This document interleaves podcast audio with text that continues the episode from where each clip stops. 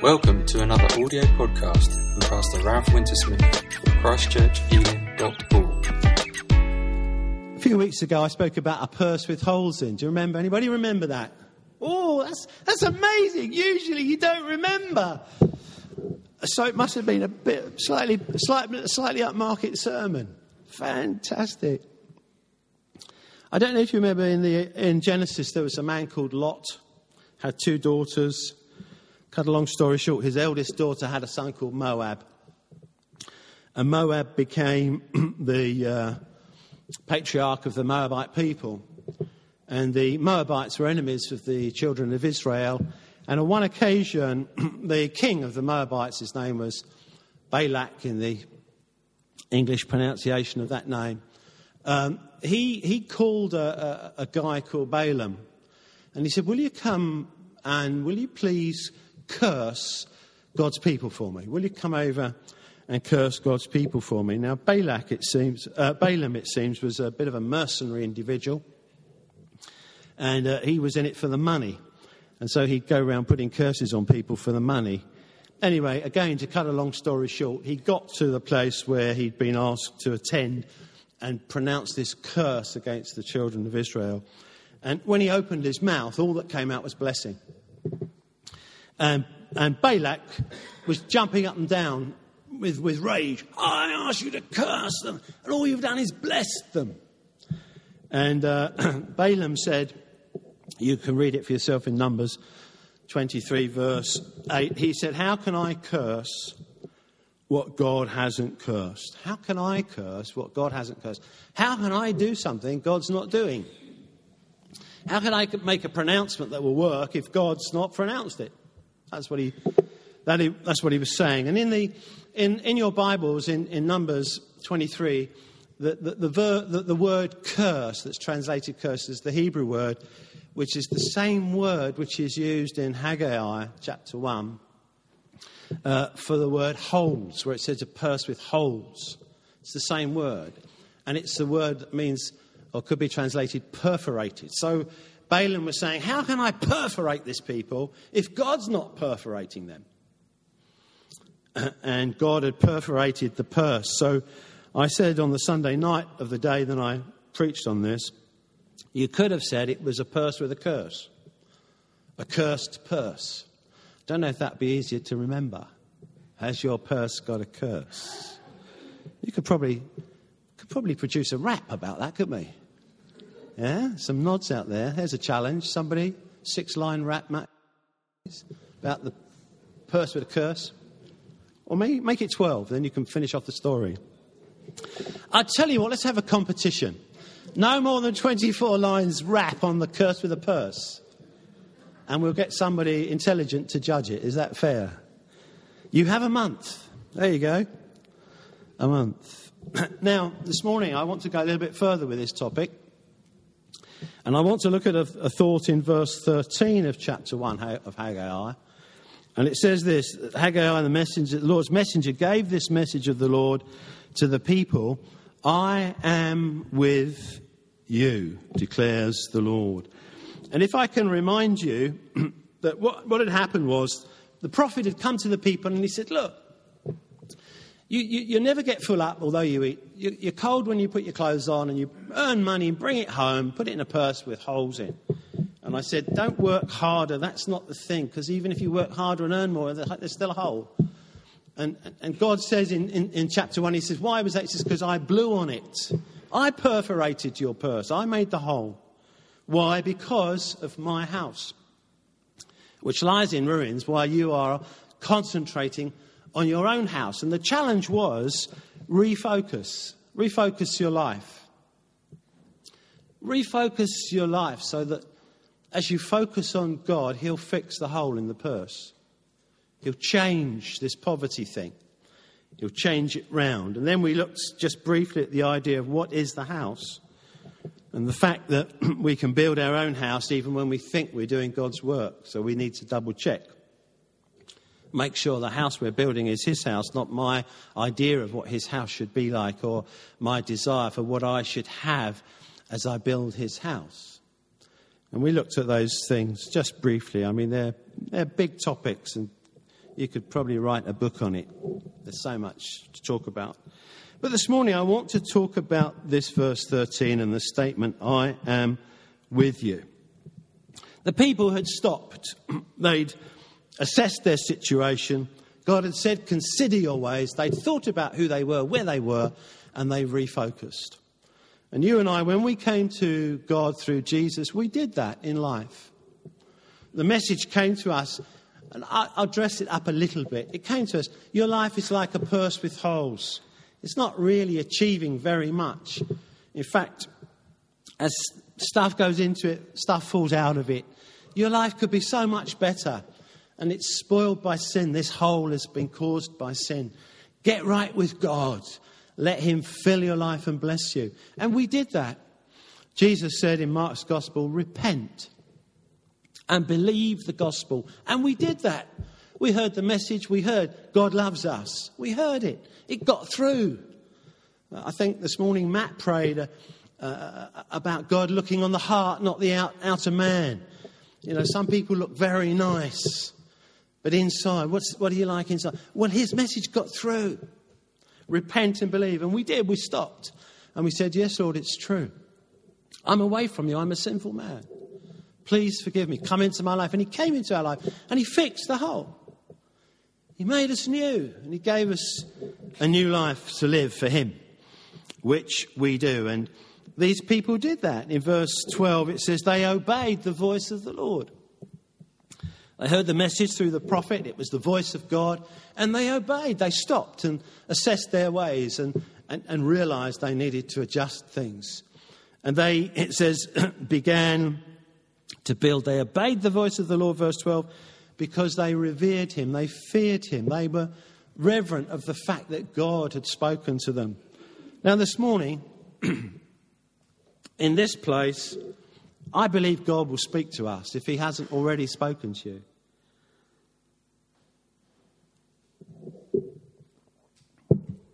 And I believe it works like this. You, you hear the word, and it, right inside you say, Yes, that's me. Maybe you missed the first talk and you know you've got a purse with holes in. And you know you need to stop and say, Lord Jesus, come into my life. Well, you can do that this morning. Come into my life, make my life new. Give me forgiveness, give me eternal life. If you do that, He will come in. You'll start again, you'll get a new life. You could do that. And maybe you missed the first talk and you're a Christian and you realize you need to adjust your life. You need to stop because you've been living just for yourself instead of concentrating on living for God and building His house. Well, when He speaks to us, we need to do what they did. They obeyed God, they revered Him.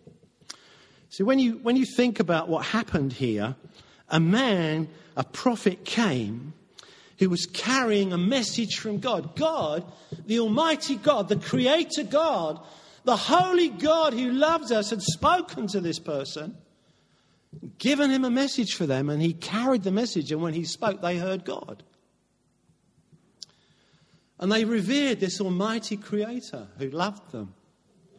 And that's what we need to do. We need to, we need to revere God and obey God and receive the word inside and put it into action. And that's what they did. And the result was a further, uh, a further, an extension to the, to the message. I'm with you. I'm with you now, build the house, I'm with you. And this morning, I want to say to you absolutely confidently God is with us. We stopped. We heard about our lives as having a hole in it that needed fixing, and we heard that Jesus would fix it, and we stopped. And we said yes. And we turned to God from our old ways. And He's been living His life through us since then. And he is with us, just as he said to them, I am with you, declares the Lord. And he was with them. and when God is with you, it means so much. There are numerous examples in the Bible we could refer to that, that show how not just delightful, but how potent, how meaningful a life becomes when God is with you. You may not always think your life is very full of meaning or potent, but it is because God is with you. When God called Moses, he said, I'm sending you. I'm going to be with you, Moses. And you know what happened? with a mighty outstretched arm, a great powerful demonstration. God redeemed his people because he sent a man and was with that man. And later on, when they were called to move on, Moses said, Go with us because if you don't go, I'm not going. If you're not going to be with me, I don't want to go. And God says, Of course, I'm with you. The same with Joshua when he led them into the promised land. I'm with you. As I was with Moses, I will be with you. God was with him. And the dynamic of that was that they drove out their enemies before them and possessed the land that God was giving a land flowing with milk and honey. And you can go on, Gideon. You can go further. Come into the New Testament.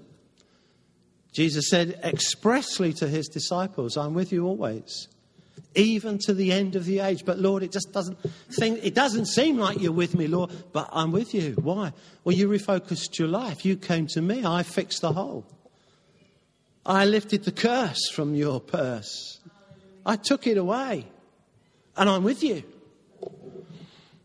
And it's, you know, the dynamic of that's amazing. God is with us. We, we, uh, we could say, Yahoo, or, Yippee. I'm not going to shout because, no, I'm not going to shout. I feel like, I feel like it. God's with us. So, a particular individual's been sending threats through the text system to different ones in this church. Uh, he, he, sent me a text, I'll make you smile. He'd spoken to the bishop. The bishop wasn't pleased with me, and I'm thinking, I'm not an Anglican. This morning, he, he sent me one this morning to disrupt my, my tranquility. And he said, The bishop's coming to church this morning, and he's going to decloak you. not defrock me, but decloak me. I thought, Klingons? You know, where are the Klingons? Am I fazed by this individual? He says some awful things. Not at all. Do I take it seriously? Absolutely. I take the devil very seriously. But God is with me. God is with us. You know, if he wants my cloak, he can have my cloak and my coat also. I think Jesus, that's what Jesus said, wasn't it? But, you know, he can't touch me. It's hilarious. It's hilarious.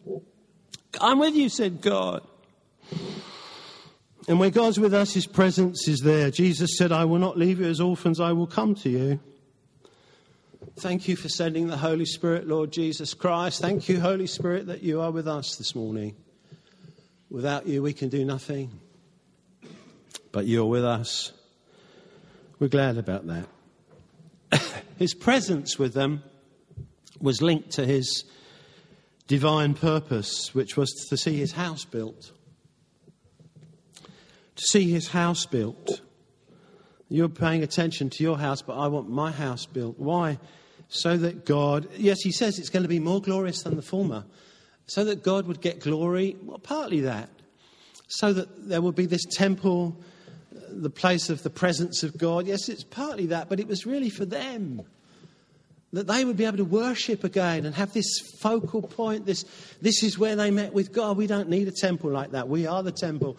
He's in us. We've met Jesus. The Spirit fills our lives. We don't need that physical building. But they did. And God wanted it built for their sake that fellowship could be renewed, that the covenant could be worked out together, that He could display His love and pour out His blessing on them as they fulfilled the requirements of the law.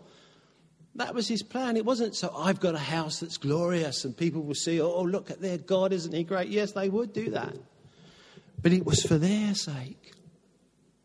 I'm with you to build so that I can be with you all the time, so that you can come to me and receive what you need, so that I've not only fixed the hole in your purse, lifted the curse from your cursed purse, but so I can pour out my blessing and grace into your life. God is good. And as we concentrate, we, we want to see his house built. It's not so that we say, oh, well, the building is now full, let's look for somewhere bigger. It's because every person that comes, the living stones that come to become part of his house, are precious, blood bought individuals that Jesus died for. Wants them rescued, that they don't go to hell. His presence was linked with his purpose, his desire. Christ is, the faith, is faithful as a son over God's house. And we are his house if we hold on to our courage and the hope which we boast. We are his house. Last night we were, Saturday, we usually meet to pray. Some of us, we were praying, just praying for you this morning, that God will bless you this morning and, and our visitors. We thought there were going to be some visitors, that God will bless you this morning. You're his house. We want you built up. We focused our prayers on you, that God would bless you. And we thank God for everyone that will be coming here. His house. His being present stirred them up. Verse 14 said, So the Lord stirred up the spirit of Zerubbabel, stirred up Joshua, stirred up the spirit, of the whole room. He stirred them up. He awakened them. Some translations say he woke them up. He wakened them. The Hebrew word is, is, is a word that can mean to, to wake or to strip bare. And the idea here is really that he, he, he stripped away the, the, the, the, ancillary things that were in the way of the fulfilling of his fellowship and presence with them. He wanted them, that he wanted them open to him. He stirred them up. That they would get on with his job, and out of that, they would be benefiting so much. Awake, awake, clothe yourself with strength. He stirred them up. And the prophet Isaiah says, Awake, awake, clothe yourself with strength. O arm of the Lord, awake as in the days gone by. He's calling out to God to move, but God's calling out to them and stirring them up. And He does that for us, doesn't He? I was, as I meditated on this, I was thinking about the church here. And I tell you, I was returning thanks to God because God has stirred our hearts. You know, you come to church, you, you do what you can, you, you tell of Jesus, you pray, you give, you. Some of you minister, some of you are involved in different things in the church. It's because God stirred you. Why do you do it? Is it, is it for kudos? No, not at all. You, I don't think there's anyone here is looking for kudos. We want to see souls saved. We want God to be glorified. We live to glorify God and make disciples for Jesus Christ because God has stirred us. Even, even when we're tired, we, we, we, something gets us moving. It's not just a sense of duty or discipline through years of character building. It's some, there's something in us that stirs, isn't there? We come here this morning. I've been worshipping from my heart this morning as we've sung together. Did I work that out? And there's something stirring us because God is with us. God is with us. I don't know how many times over the years I've broken down in tears in a service because God's stirring us. If He didn't, it would be pretty, pretty bland. And so he stirred them, he opened their eyes, he woke them up, he called to them through their slumber, and he threw them out of bed in a loving way. And as God's present with them, so his enabling was there. They, the, the place was finished about four years later. The building was finished about four years later from the, from the uh, scholars who studied this. They say about four years later. So it was a big task, but they did it. And because God stirred, stirred them up and He said, Build, build a house so, so the remnant, the spirit of the whole remnant, they came and began to work on the house of the Lord. You've already done that. You're already at work tomorrow morning, tomorrow morning, coffee morning, working on the house. Bridges on Thursday, be working on the house. Life groups, you're working on the house. Oasis next month, working on the house. Whatever it is. The men's Bible study Thursday night, working on the house. It's what we're doing because God stirred us. And it may bring us joy. It probably does. Bring us some satisfaction. Probably does.